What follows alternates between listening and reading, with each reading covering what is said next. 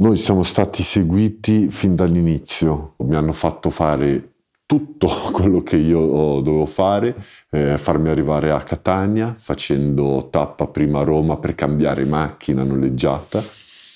E da Roma siamo ripartiti, siamo arrivati a Catania, ho assistito al funerale di Salvuccio oh, distante proprio per precauzione, non ero lì proprio eh, nella, sul posto, ero lontano. E poi sono ripartito, abbiamo rifatto tutta la strada all'incontrario, all'incontrario. Mac- noi eravamo lì con la, con la, macchina noleggiata a Roma, dunque siamo andati a Roma, abbiamo lasciato lì al noleggio, abbiamo preso la macchina noleggiata a Bergamo e siamo tornati a Bergamo. E succede che uh, si organizzano, hanno avuto tutto il tempo per fare qualcosa fatto molto bene, perché io non mi accorgo di niente. E con Tatiana com'è andata? Con Tatiana ancora oggi veramente ho un senso di colpa enorme. E poi è andato tutto male perché eravamo in questa caserma, lei ovviamente terrorizzata dall'essere arrestata, lei non conosceva neanche il mio nome. Poi fu ovviamente rilasciata dopo poco, fu rilasciata subito. Veramente feci molto molto tanto male a questa ragazza qua. Ma come può essere? Io ho voluto dirle la verità, le ho detto, Tania, tutto quello che ti hanno detto è vero. E lei mi diceva perché io, perché avevo fatto, mi ero comportato in questa maniera, e io le ho detto, non potevo dirti la verità. E dopo che viene arrestato cosa succede? Mi portano al carcere di Bergamo e lì sto solamente un poco, pochissimo, un mese e, e, da lì mi trasferiscono subito in un carcere di massima sicurezza che era Cuneo.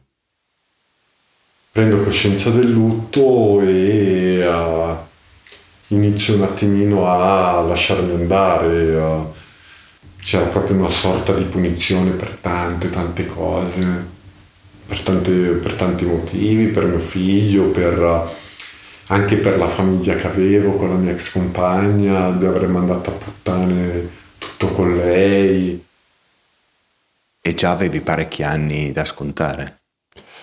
Il, sì, avevo questi 17 anni più questi, tutti i processi che mi avrebbero portato ad avere una enormità di anni di carcere da fare, ma la tragedia che avevo vissuto e che stavo vivendo era molto molto più grande. Era. Ecco, allora Lorenzo, se sei d'accordo questa puntata io la intitolerei Andare a fondo. Cominciamo?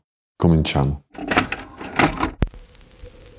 Io nasco dalla eh, narrazione del mio vissuto, e, uh, dalla narrazione anche dei disastri della mia vita e questa non è la storia di un eroe, è, tutt'altro, al contrario, è la storia di tanti fallimenti e di scelte sbagliate che ho fatto nell'arco di tutta la mia vita, che però a un certo punto sono state riconosciute come tali. Io sono Mauro Pescio. E io sono Lorenzo S. E questo è Io ero il milanese. Senza cercare alibi. Un bambino che vive un'infanzia come quella che ha vissuto Lorenzo non ha il destino segnato a priori. Ma certe esperienze, di sicuro, hanno un effetto non positivo. E l'effetto peggiore che hanno avuto su Lorenzo è stato soprattutto quello del rapporto con gli altri. Era un rapporto da menefreghista. Alla fine qualcuno si era interessato a me. Eh? E cosa dovevo fare io da ragazzino? Come dovevo crescere? Lorenzo, cresciuto, diventa un giovane uomo indifferente agli altri. Davanti a me, mi ha confessato, io calpestavo tutto e tutti. Non me ne rendevo conto. Lo facevo e basta. E non lo facevo soltanto con gli altri, ma anche con me stesso. Non mi volevo bene. Ed ero io uno che all'apparenza, voglio dire, lo vedevi una meraviglia, nel senso Uh, ragazzo alto due metri, vestito sempre col vestito elegante camicia, uh, cioè, sempre con uh, biglietti da 100 euro in tasca, macchinoni, moto. All'apparenza sembravo la persona più fel- felice del mondo, ma Alla fine non mi rendevo conto che io ero, mi stavo distruggendo. Ed è solo dopo l'arresto, il giorno dopo il funerale del figlio, che Lorenzo realizza di avere intorno soltanto macerie. Non ha più un padre, una madre, un figlio. Ha distrutto Teresa, sua moglie, e Valeria, la sua amante, si è salvata soltanto allontanandosi. Giovanni, il fratello, è in carcere. Tatiana si è avvicinata soltanto perché convinta di avere davanti Ivan e non Lorenzo. Ma nel momento in cui ha sbattuto di faccia contro la realtà, tutto è crollato. E ora, di nuovo in carcere, è perdutamente, irrimediabilmente solo. Ed è in quei giorni immediatamente successivi all'arresto che Lorenzo tocca il punto più basso. Ho iniziato a, a, capire che non avevo più un figlio, che Salvatore non c'era più. Inizio a pensare a tutte le volte che non, non c'ero, non c'ero mai stato, tutti gli anni dentro il carcere che avevo perso, che non l'avevo visto crescere. E uh, poi mm, non avevo voglia di alzarmi la mattina dal letto, dalla branda, stavo quasi sempre in branda ho iniziato a, la notte a pensare che mi stava arrivando tantissima galera, che non avevo la forza di affrontare i processi, mi sentivo solo. Dov'è che succede questo passaggio in cui prendi consapevolezza di quello che stai vivendo? La prendo consapevolezza al carcere di Cuneo, quello che mi sta capitando oltre al dispiacere della perdita di un figlio, di tutti gli anni che mi stavano arrivando piano piano. E c'eri già stato a Cuneo? No, mai. Ne avevo sentito parlare. Che fa mai il carcere di Cuneo? Punitivo.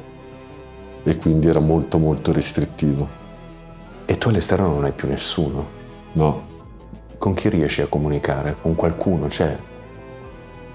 Ma non volevo comunicare in quel periodo potevo comunicare con i fratelli, con uh, la moglie di Giovanni, che mi arrivavano delle lettere, però io non rispondevo, anche le lettere di Valeria mi arrivavano, però io ero, volevo scomparire per tutti.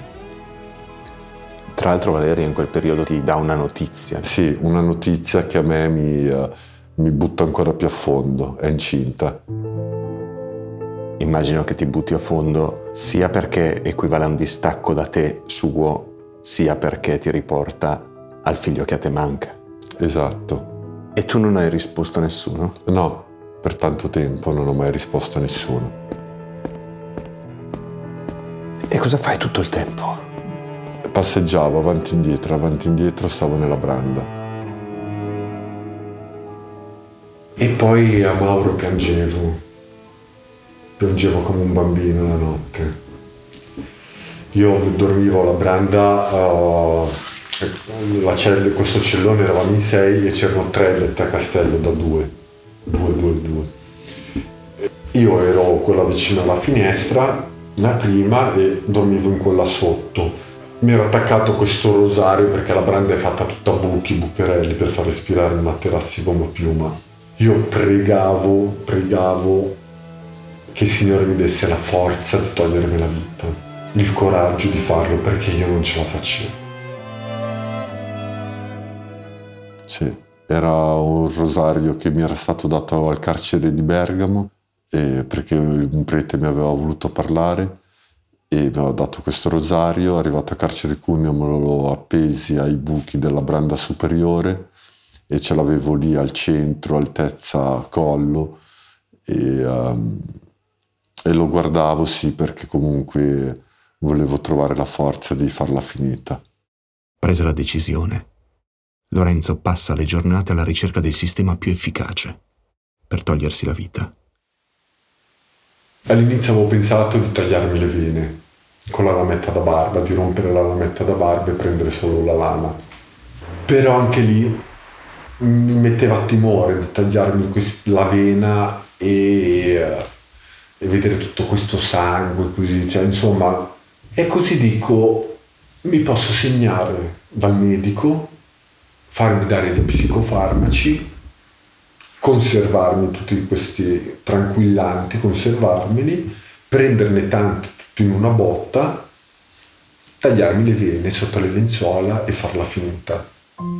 Dico, non sentirò dolore, se prendo tanti psicofarmaci, quando vedo che sono un attimino che sto traballando, mi taglio le vene e mi, e mi lascio andare.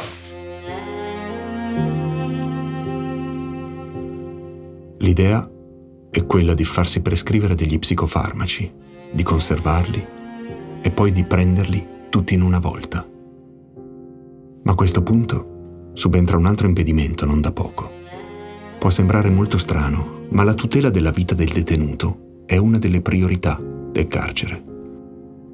Quando capitano i casi di suicidio, chi lavora in carcere ne paga sempre le conseguenze. Dunque non deve succedere niente ai detenuti. Le guardie si prendono molte libertà con loro, ma devono stare molto attenti che nessuno si uccida. Per questo, una volta trovato il piano, Lorenzo deve procedere con molta cautela e molta determinazione nella sua attuazione. Il primo passaggio è quello di convincere il medico a prescrivergli una terapia di psicofarmaci. Per giorni finge di assumere la terapia davanti al medico, salvo poi tornare in cella, risputarla e conservarla. Ma anche nascondere le pasticche è complicato per via delle frequenti perquisizioni che i secondini fanno nelle celle. E dunque le dovevo nascondere, io con un pezzo di scotch la appiccicavo sotto gli armadietti, o questo sacchettino lo appiccicavo sotto l'armadietto nonostante la determinazione che ci mette per perseguire il suo obiettivo. L'attesa è estenuante. Lorenzo torna dal medico a chiedere che gli si aumenti la terapia. Il medico acconsente e dopo altri giorni, quando pensa di aver accumulato abbastanza pasticche, decide che è arrivato il momento.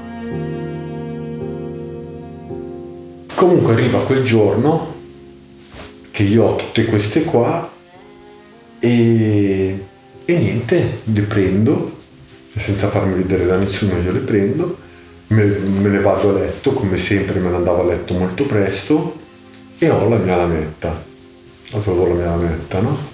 E, e le tenevo, perché la stupidità, eh, in mano mia, questo sacchettino con tutte le pastiglie che me le ero già pre- aperto proprio per prenderle tutto in un botto. E questa eh, lametta la tenevo con col pollice e l'indice sotto e pensavo di, di, di, fare attenzione a non tagliarmi. Cioè, che cioè, stavo andando per ammazzarmi. E poi mi dico che uh, dovevo aspettare che tutti andavano a letto. Lorenzo tutte le sere si ritira sulla branda molto presto, intorno alle 8 di sera. Invece, gli altri cinque compagni di cella stanno a chiacchierare fino alle 11 quando poi si spengono le luci della sezione. Lorenzo si dà il compito di aspettare un'altra ora, fino a mezzanotte, che tutti si siano addormentati. Ma questo significa rimanere con il sacchetto di pasticche in una mano e la lametta da barba nell'altra, almeno per quattro ore, quattro lunghissime ore, prima di portare a termine il suo piano. E dunque sono stato tutte quelle ore così, pancia in su così, poi ah, quando si spengono le luci aspetta ancora una buona mezz'ora e inizia a piangere. Inizia a piangere, ma era un pianto non più di disperazione come quelli che erano eh, delle altre notti, era un pianto più felice, che finalmente finivo, che finalmente non pensavo più a mio figlio, che finalmente non si pensavo più a tutti gli anni di galera che mi stavano arrivando, finalmente non pensavo più a, alla mia famiglia, a tutti quanti. Dunque ero contento che da lì a poco sarebbe tutto finito. Io prendo le pastiglie, piangendo prendo queste pastiglie, basta, non mi ricordo più un cazzo. Non ce l'hai fatta? No, non ce l'ho fatta. E non so il, mm, come, il perché, comunque mi svegliai e è un po' difficile anche da spiegare quando uno vuole, fa un qualcosa di questo genere, non si aspetta di svegliarsi e ritrovarsi dietro a delle sbarre nuovamente. Però io mi sono ritrovato. E gli altri tuoi compagni di cella si sono accorti a quel punto? No, si erano accorti che ero comunque strano, che eh, si avvicinarono quando mi svegliai, che era ovviamente il giorno dopo, un pomeriggio tardissimo, dunque avevo dormito poi tutta la notte, tutto il giorno, eh, che mi dissero che avevano, provavano a svegliarmi, ma io non mi svegliavo. Ma i tuoi compagni di cella, tu dici, non avevano capito cosa avevi fatto? No, non credo. E tu hai tenuto il segreto con tutti? Sì. Nei giorni immediatamente successivi, Lorenzo raccoglie il fallimento del tentativo di togliersi la vita e lo trasforma in rabbia. Ero arrabbiatissimo, con il mondo ero arrabbiato. E mi andava bene, e mi andava bene perché mi dava comunque molta, molta forza tutta questa arrabbiatura per, uh, per affrontare metà vita di galera che mi aspettava. Le persone avevano paura di me, avevano paura proprio per come mi vedevano, per questa ricerca di solitudine per questa mancanza di desiderio di interagire con gli altri, sapevano chi ero e capivano che avevano di fronte un criminale instabile mentalmente.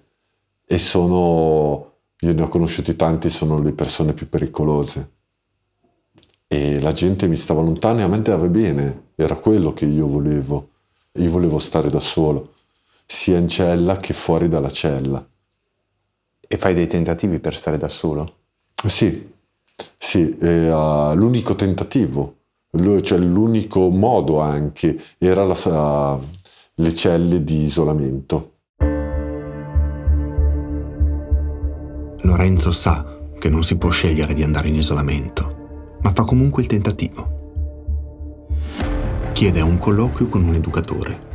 Gli spiega di venire da un lutto pesante che ha tanti anni di carcere davanti, tanti processi da affrontare e ha bisogno di starsene da solo. Inizialmente l'educatore dice no, ma Lorenzo insiste. Arriva a minacciare che se non gli accetteranno la richiesta, attaccherà briga in sezione fino a quando non provvederanno a mandarlo in isolamento per motivi disciplinari. Sa di bleffare, non ha le forze di mettere in atto un piano del genere, ma non ha scelta.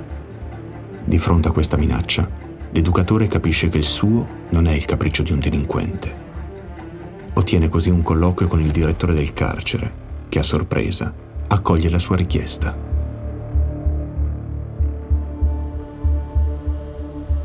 Comunque fatto sta che non so come lui capisce, capisce il momento che io sto passando e capisce che io ho bisogno di stare da solo. E allora mi firma 15 giorni di isolamento perché più di 15 non te ne possono dare, anche se combini un casino.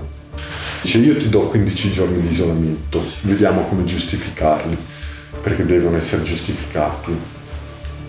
Mi rassicuri però che non fai niente, non fai pazzie. Prima di andare in isolamento, Lorenzo deve affrontare un'altra questione. Ottenere una cella singola, seppure in isolamento, è un fatto molto strano. La regola, tra i detenuti, vuole che certi benefici si ottengano in cambio di qualcosa, in particolar modo di informazioni. Però l'idea è che quando una persona va in isolamento, vuole andare in isolamento, è perché ha fatto un bel colloquio con un magistrato e se l'è cantata per qualche cosa e quindi ha paura di rischiare la vita perché magari si è pentito a livello processuale e allora chiede la sicurezza alla direzione di andare in isolamento. Questo significa che agli occhi degli altri detenuti il trasferimento di Lorenzo risulta molto strano. Tu dai una vaga spiegazione a questi della tua cella? Poco e niente non ero una persona che dava spiegazioni, livello, anche quando stavo bene, in quel periodo tantomeno.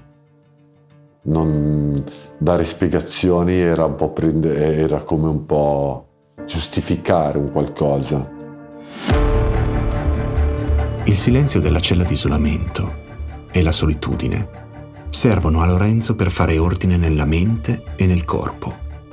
Riprende a fare ginnastica, a mangiare, tiene a bada il dolore per Salvuccio e inizia a prendere consapevolezza di avere 33 anni e di non voler stare in galera per il resto della sua vita. Ed il suo primo, immediato obiettivo diventa quello di restare il meno tempo possibile nel carcere di massima sicurezza di Cuneo. Qual è il tuo piano per andartene? Andarmene da Cuneo significava, quando sarei ritornato in sezione, di iniziare ad assumere un, un comportamento da detenuto modello.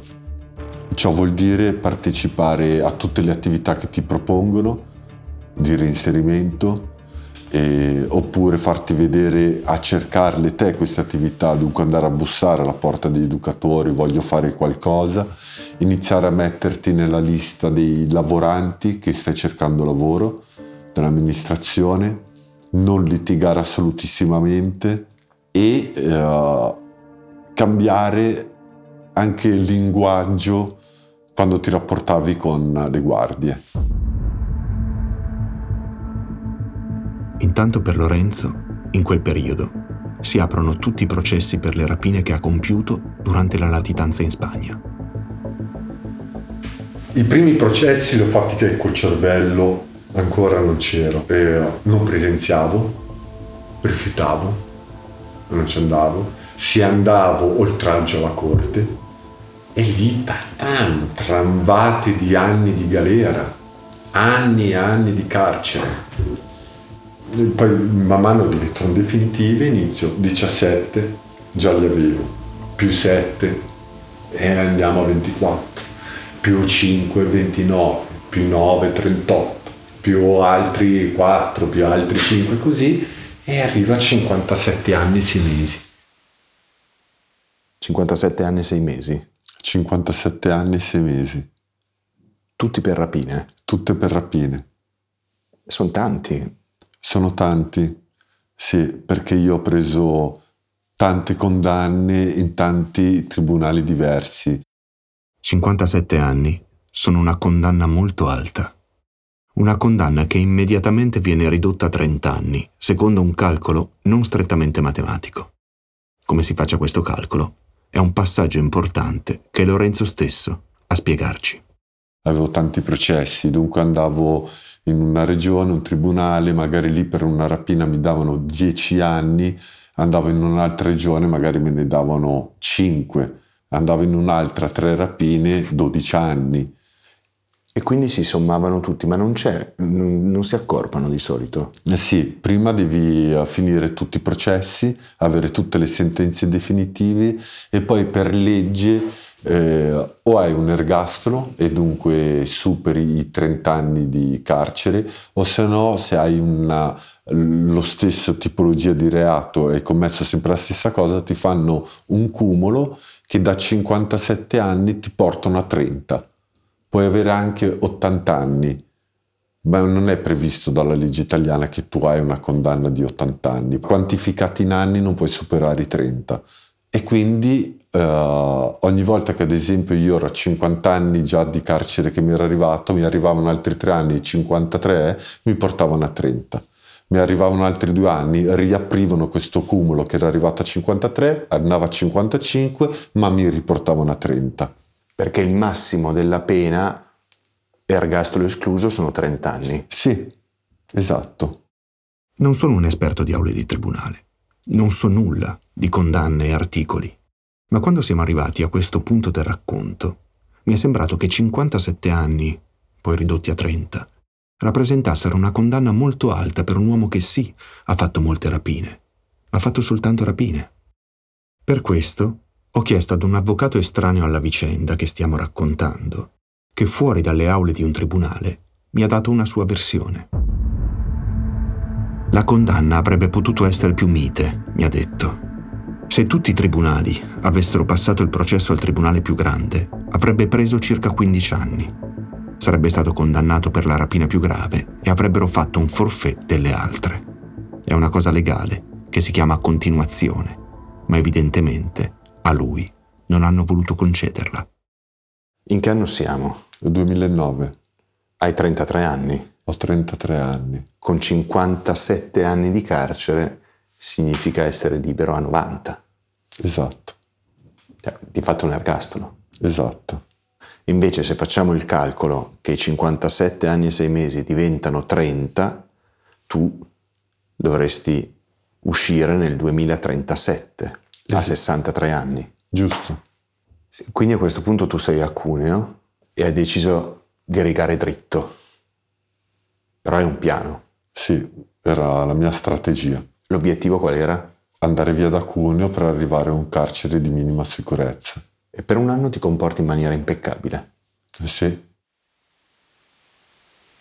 Comunque, al passare di un anno di carcere a Cuneo, mi chiama l'educatore un giorno e mi dice se possiamo mandare. Fa dove vuoi andare? Ha detto guardi, mi sono comportato bene, mandatemi in un carcere più libero, dove ci sono più cose. È lui che adesso, questo educatore che me lo propone. E mi dice guarda, perché non fai eh, istanza per andare al carcere di Bollate? La proposta prende di sorpresa Lorenzo. Il carcere di Bollate è un istituto sperimentale. È aperto, dentro si fanno molte attività, si lavora, si possono addirittura utilizzare i computer e le sezioni sono miste. L'esperimento consiste in questo e negli anni ha funzionato e funziona tutt'oggi. Ma Lorenzo non è quello che ha mostrato di essere all'educatore. Per lui il carcere di Bollate non ha una bella fama. Tutta la sua credibilità di delinquente si sgonfierebbe frequentando l'ambiente di Bollate. E Lorenzo vuole tornare nel mondo della delinquenza. Si sente ancora il bandito di sempre. Non è ancora finita la storia del milanese. All'educatore risponde grazie, ma che a Bollate non ci vuole andare. L'educatore gli dice allora che in un altro carcere sta iniziando il primo anno di scuola superiori per geometri e se ha voglia, quella potrebbe essere un'altra possibilità. Lorenzo sa di non essere nella posizione di poter scegliere. Accetta la proposta e nel giro di poche settimane viene trasferito.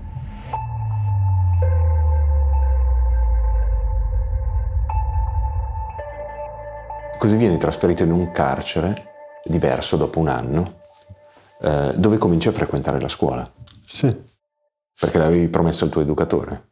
Esatto. Sì, sì, come ha promesso, arrivato al carcere, inizio a, a- mi iscrivo a scuola, eh, a geometra, e da lì io inizio a guardarmi attorno. tempo ne ho. Giovane, sono ancora giovane perché ah, devo fare i 35 anni, 30 ho 34 anni qualche mese, dunque io tempo ne ho. Per me perdere 3-4 anni di vita là dentro basta che arriva il mio obiettivo, cioè io mi ero messo questa idea qua che avevo bisogno di, di un po' di tempo.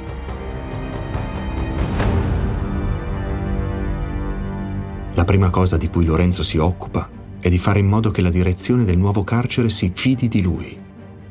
Da persona rigida qual è, non gli è difficile accettare le regole che gli sono imposte. Inizia dunque un percorso in cui il suo unico obiettivo è convincere tutti che finalmente ce l'hanno fatta. Si iscrive a scuola, fa un corso di informatica, un corso di musica gospel, fa i colloqui con una psicologa. Più cose riesce a fare, più frasi positive scriveranno sul suo conto gli educatori, la psicologa, il capoposto, più la direzione lo guarderà con occhio benevolo e più possibilità avrà di ottenere qualche beneficio. Il suo obiettivo continua ad essere quello di portare pazienza, di fare le cose per bene e di continuare a pianificare la fuga. Ci hanno sempre creduto tutti, ci hanno sempre creduto tutti.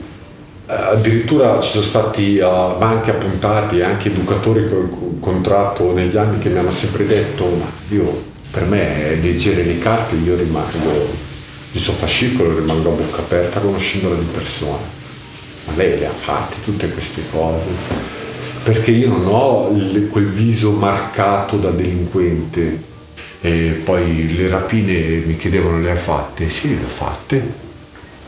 cioè non è che andavo negativo, dicevo solitamente il detenuto va negativo, oppure risponde fatti i cazzi tuoi.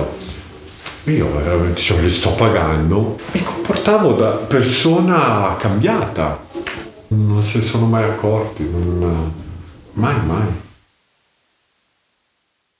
Se un detenuto fuori dal carcere ha una famiglia che lo segue, è una forza positiva in più. Ma Lorenzo fuori non ha più nessun legame. Nonostante le apparenze, non prende minimamente in considerazione la possibilità di un riscatto positivo. Nel nuovo carcere trova una serenità nella vita detentiva, non prende rapporti, appare come un detenuto modello, ma nel suo intimo si sente più delinquente di prima.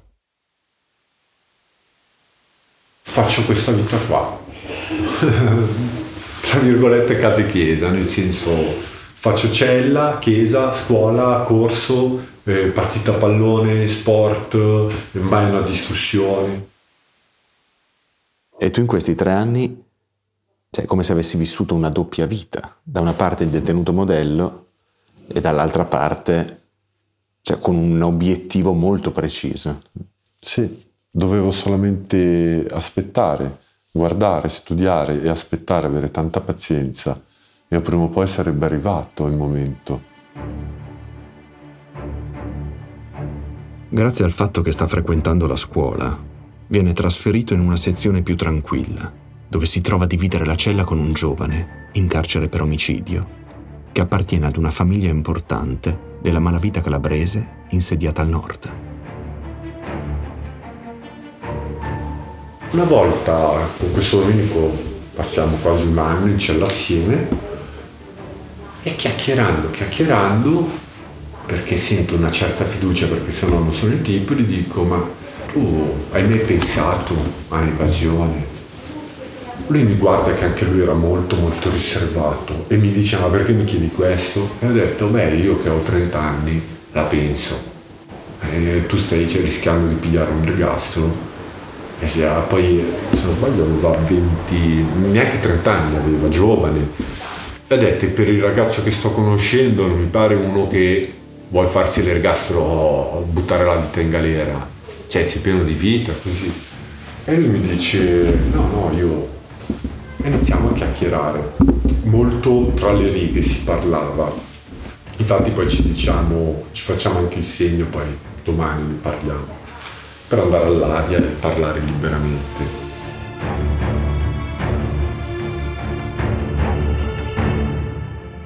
Giorno dopo giorno, all'aria, le chiacchierate fra i due si fanno più serie. Si confrontano si dicono a che punto sono, cosa hanno scoperto e cosa possono fare insieme. Lorenzo gli rivela tutti gli elementi che ha recuperato, mettono a confronto i dati e arrivano alla conclusione che il giorno migliore per tentare l'evasione sia il giorno di Capodanno, quando le guardie più anziane sono a casa a festeggiare e sui muri di cinta ci sono i secondini più inesperti ero arrivato già a questa conclusione. E dunque mettendo in ordine un po' le cose, diciamo proviamoci, il giorno è quello, la notte di Capodanno. Ha un complice che gli dà grande fiducia, che ha la possibilità di avere degli appoggi esterni e Lorenzo sa bene che un'evasione senza aiuti da fuori è impossibile da attuare. Hanno le persone fuori che li andranno a prendere all'ora stabilita, nel punto stabilito, proprio fuori dal muro, e saranno armati e pronti nel caso scatti l'allarme a coprirgli le spalle. Grazie agli appoggi della famiglia del suo complice, attraverso i colloqui, riescono a mettere insieme tutto il necessario. Addirittura ci mandarono dei copriletti perché li volevamo resistenti di quel tessuto impermeabile dunque l'avevano fatti fare, comunque avevano comprato questo tessuto, avevano fatto tutte le cuciture come se fosse un copriletto per farlo entrare nei pacchi perché viene perquisito. Avevano nel tacco delle scarpe avevano infilato questi fili diamantati, i capelli d'angelo, li abbiamo sempre chiamati, in realtà sono quei fili che usano i pompieri per tagliare le lamiere negli incidenti, quando devono fare dei tagli più attenti non usano più quel flessibile grosso, usano queste lame, lame sono dei fili e tagliano, tagliano tutto. Ci vogliono tre anni per pianificare l'evasione. Per tre anni Lorenzo ha avuto quell'unico pensiero. E stavolta è davvero pronto. Da lì a un paio di settimane si vede fuori. Di notte provano i nodi alle lenzuola, provano i fili d'angelo su una sbarra di una finestra in una sala comune. Aspettano solamente che arrivi il giorno stabilito. Ma sei giorni prima, il giorno di Natale, di mattina, arrivano due guardie davanti alla cella e gli dicono di preparare i bagagli per essere trasferiti.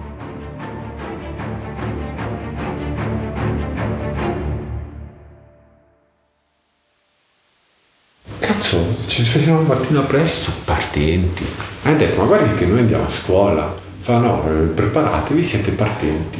Hai detto, a Natale, quando studi, è difficilissimo che ti trasferiscono. Se tu non hai fatto niente, è impossibile quando tu intraprendi il percorso, questo in tutte le carceri, per, intraprendi il percorso di studio, tu non te ne andrai mai via da quel carcere, mai. Perché poi tu arrivi al diploma, prendi l'encomio, la direzione ti dà un encomio, cioè per loro è importante. Nel giorno di Natale non succede mai che qualcuno si prenda la briga di trasferire dei detenuti. E invece succede. Le guardie invitano Lorenzo e il suo complice ad uscire dalla cella e andare in matricola a prendere i sacchi neri per portare via le loro cose. Nessuno dei due riesce a darsi una spiegazione su cosa possa essere successo. O c'era qualche intercettazione da parte di suo fratello fuori, o è come dico io. Qualcuno si era sbilanciato, però, sai. In matricola gli comunicano che il trasferimento è stato ordinato secondo la dicitura motivi di opportunità. E poco dopo si ritrova di nuovo su un furgone verso il carcere di Novara. Novara, carcere più brutto che abbia mai visto, il più duro in assoluto. E lo conoscevo per fama, perché lo sentivo dai racconti di tutte le persone che ho conosciuto, non l'avevo mai vissuto, ma quando arrivo lì ti, mi resi subito conto che arrivai proprio all'inferno, il peggio del peggio. Avevo toccato proprio veramente, sceso negli inferi, lo capivo proprio anche dall'atteggiamento, le guardie come si ponevano con le persone, Entro dentro il carcere, faccio il solito iter burocratico dove danno lenzuola, coperte, bicchiere, carta igienica, solite cose, così e uh, arriva l'appuntato e fa lascia, lascia giù la roba che ti vuole parlare il commissario. Dice qua ci siamo noi, dice qua comandiamo noi. Non si faccia venire in mente di fare discussioni, non che vuole andare a scuola, qua non c'è niente non faccia richieste, educatore, psicologo, lei qua vede solo divise. E ho detto, guardi che vedo divise da quando sono nato, che vedo divise. Mi ha detto adesso arriva lei, mi dice che vedo solo divise e pensa di, di spaventarmi. Dici no, partiamo col piede sbagliato. Inizi ad andare in isolamento, 15 giorni di isolamento. E io 15 giorni di isolamento senza televisione, cella liscia, senza materasso. Cella liscia significa che non c'hai un cazzo, zero. Hai il tuo rotolo di carta igienica, non, hai, non ti danno tabacco, non ti danno le, sigar- le tue sigarette, non ti danno un cazzo. Quanto ci resti a Novara? 45 giorni. E 45 giorni ho preso una quindicina di rapporti.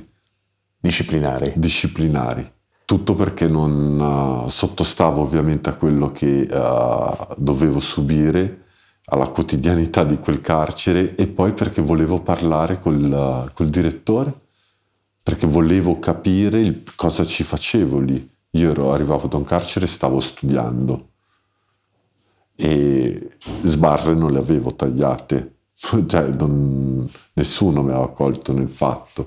E comunque uh, riesco dopo tutti questi rapporti chiedendo espressamente un colloquio col direttore, un giorno vengo chiamato, entro in, questo, in questa cella adibita ufficio e con sorpresa non mi trovo un uomo, mi trovo una donna di fronte a me che si presenta come la direttrice. Lei mi dice come mai tutti questi rapporti, io le dico guardi, è prima di tutto per parlare con lei eh, visto che non ci riuscivo. E poi gli ho detto vorrei capire io cosa ci faccio qua. Io ero in un carcere, stavo studiando, mi piaceva, ero quasi al terzo anno di studi e lei sfogliando un po' delle carte che aveva davanti mi ha detto beh ma lei è qua per evasione. Io ho detto ma sta scherzando? Ma io ho detto ma avete visto tutto mia, eh, il mio curriculum degli ultimi anni di carcere? Come sono? Quindi neghi il tentativo di evasione? Nego il tentativo di evasione, sottolineo la, il mio comportamento degli ultimi tre anni e mezzo. E lei cosa ti risponde? Lei mi risponde che uh, approfondirà la questione e mi dice anche che se non ci saranno degli elementi a mio sfavore mi farà riprendere gli studi, non nel carcere di provenienza, quindi Alessandria, ma, ma mi avrebbe fatto riprendere gli studi da un'altra parte. Lorenzo non vorrebbe tornare nel carcere di provenienza, perché questo significherebbe avere gli occhi di tutti addosso, ma al contempo non ha nessuna voglia di affrontare un nuovo trasferimento in un carcere nuovo con nuove regole. Ma dopo dieci giorni è di nuovo il momento di fare le valigie. E allora mi ritrovo per l'ennesima volta su un furgone, manette, senza sapere destinazione, perché ormai non la chiedi neanche più, lo sai che non te lo dicono. E gli, gli dico allora purtroppo dove stiamo andando? E questo mi fa eh, vai a stare bene. Vai a stare bene ti dice l'appuntato. E direi che su questa frase finisce la puntata. Che dici ci fermiamo? sì. Io ero il milanese è un podcast originale di Rai Play Sound di Mauro Pescio. Sound design di Leonardo Carioti direzione artistica Andrea Borgnino. Responsabile di produzione Anna Maria De Logu, esperto di produzione Paola Manduca. Un particolare ringraziamento a Ornella Favero e Francesca Rapanà. Mauro Pescio, cioè io, intende ringraziare in particolar modo Giulia Valli per l'insostituibile confronto umano e professionale.